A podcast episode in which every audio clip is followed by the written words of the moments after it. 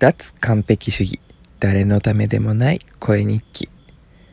どうもお相手は絶賛下痢でお腹が痛い市川誠です。お腹が痛くてたまらないけれどもだからといって休んでしまってはえー、ねぱ体調が万全じゃないからいいものが取れないから今日はやめよう。っていうのをやめてまあ完璧じゃなくていいからとりあえず続けるだけやろうそれだけやろうっていう緩いスタンスでやってるので今日もお腹痛い中頑張っています。はい。うん。いや緩いですよね。あのこれはお金をいただいてプロ意識持ってちゃんとやるんだったらしっかり休んで。というかねまあ取りだめとかするのもありだと思うし。うん、体調万全な時にいい状態でお話しできるようにしてやるべきだと思うんですけどあの自分のためだけにやってるのでね完璧にやる必要ないかってことで体調が悪くても続けてみます。今日はですねあそんなわけで今日も2日連続になってしまうんですけれどもマイクを立てる元気がないので、えー、布団の中から iPhone マイクに向かって話しかけています。あだからこの今スズムシかあこれコオロギか。コオロギの鳴き声とかもマイクが拾ってくれてたらなんかいい感じかもしれないな。どうでしょうか。今日は僕はねえっ、ー、と一泊旅一泊二日の旅行の2日目みたいな感じでまあ昨日がメインだったんですけど2日間2日間10キロの暴れ狂うアンコントローラブルなね。えっ、ー、と生き物を抱っこして足がもう歩き疲れておるところです。今日はねえっ、ー、とねあの昨日聞いてくれた方は分かると思うんですけど横浜に泊まってたんですがえみなとみらいにある OB 横浜というところに行ってきました。OB 横浜って何じゃって実は僕今日まで知らなかったんですけど。えっとね超簡単に言うと屋内型動物園、うん、屋内型っていう時点でそうかそう、うん、雰囲気としてちょっと水族館とか近いですかね。なんかあのおしゃれな感じの水族館。あの、ね、基本フリ触れ合える感じですね。鳥とかあのフクロウとかヨウムとかインコとかね。うん。とか普段普通の動物園行っても小動物の触れ合いとか全然興味ないというか、興味ないというか優先度として低くなってそのやってこなかったから今日生まれて初めてひよこ抱っこしたんだけどめっちゃ良かったです。興味なかったんだけどね、すごい可愛かったな。うん、1羽をこう抱きかかえようとするんだけど、いっぱい手に乗ってくるみたいなね。可愛いな、あれは。本当に。なんであんな黄色いひよこがニワトリになるんだか。全然そうね、よくわかんない。あとね、カピバラに餌をあげたりとか、大きいリクガメに餌あげたりとかしましたね。うん。あと基本どこの施設も、えっ、ー、と、どこのとこも、柵とか壁みたいなものがなくて、うん、お大きな檻の中に、部屋の中に、動物たちのいる部屋の中に人間も入っていくっていうスタイルなので、ものすごく触っちゃいけない動物も半分ぐらいなんですけど、すごく近くで見れるんですよね。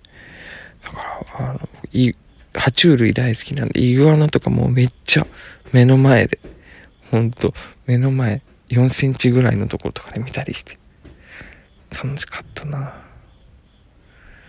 うん、あと、なんだろう、施設で言うとね、4D の映画館みたいなのがあって、3D メガネして風が吹いて席が揺れてみたいなそれでなんかこうゴリラの特集やってるみたいなとかがあったりとかあの鳥のショーがあったりとかあったかな。あとハリネズミ抱っこしたりね。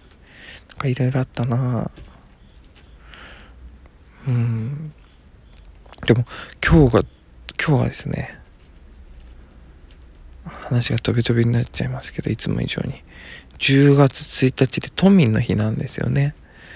あの、まあ、東京に住んだことない方はよくわかんないと思うんですけど都民の日っていうのは祝日ではないんですけどもちろん小学校中学校公立小学校中学校とあと都立高校もかな学校がお休みになるんですよ。それとえー、っと都営っぽい感じのテーマパークテーマパークって言わないか動物園。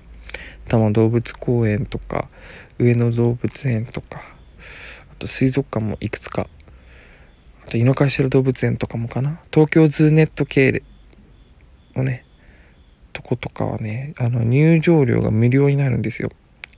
1年に2回入場料無料になるんですよ。そういうとこ。子供の日5月5日と10月1日の都民の日が入場料無料になってすごい混んだりするんですけど。でも今回横浜なんで OB 横浜。横浜は神奈川県だから関係ないと思ってたんですけどあのなぜか都民の日でなので東京から来た人はワンデーパスポート半額っていうのをやってて全く知らないで行ったんでちょっと得した気持ちになりましたね。わ半額じゃんっていう。うん。半額だったんだけれども知らずに行ったからすごい混んでてあとねちょうど小学校どっか小学生の遠足とかとかぶっちゃってたみたいで結構混み合ってましたね、混みあんな混み合ってるまあソーシャルディスタンスを保つために並んだりするから混むみたいなのもあるんですけど混んでる感じならあこあ並ぶ感じですかね。待つ感じ。あ久々に体験しましたね。そもそもあんまり遊びに出かけたりしてなかったっていうのもあるんですけどちょうどあのですね今年の7月にディズニーシーのチケットが運よく取れて遊び行った時とかめっちゃガラガラだったんですよ。チケットの販売枚数ずっと多分制限してるのかな。でディズニーランドってめちゃくちゃ混んでるイメージあると思うんですけどすごいガラガラだったりして、えー、ディズニーでもあんなに待たなかったのにこの OB 横浜めちゃめちゃ並ぶなって思いましたね。昨日のアンパンマンミュージアムもすごいあのそういう意味では快適だったんで、楽しかったな、うん、あとなんだろうどこ行ったかな。これ大丈夫かな。切れてる？切れてない？大丈夫？iPhone だと不安になる。画面あ録音は回ってた。よかった、うん。まあ、だらだら話す必要もないですけどね。ああと今日じゃなくて昨日なんですけどね。あのなんだっけ。あのスウォッチ。腕時計のスウォッチって皆さんご存知でしょうか。あれをね電池交換してきました。えっとスウォッチはね持ってる人はね持ってて知らない人も多いと思うんですけど直営店に持ってくと電池交換無料でやってくれるんですよ。で多分ちょっと電池高いと思うし自分でやるとめんどくさいじゃないですか。それ無料で新しい電池入れてくれるのってすごいなと思って、まあ、ちょこちょこお店あるんだけどなかなか僕の生活圏内になくて。ちょうどみなとみらいにあるっていうので昨日電池交換してもらいに行きましたね。一瞬でした。特に待つとかもなくてお客さんもいなかったし。すぐにできるんでつって本当に23分で電池新しいの入れて時間回してくれて。いやスウォッチがまた好きになりました。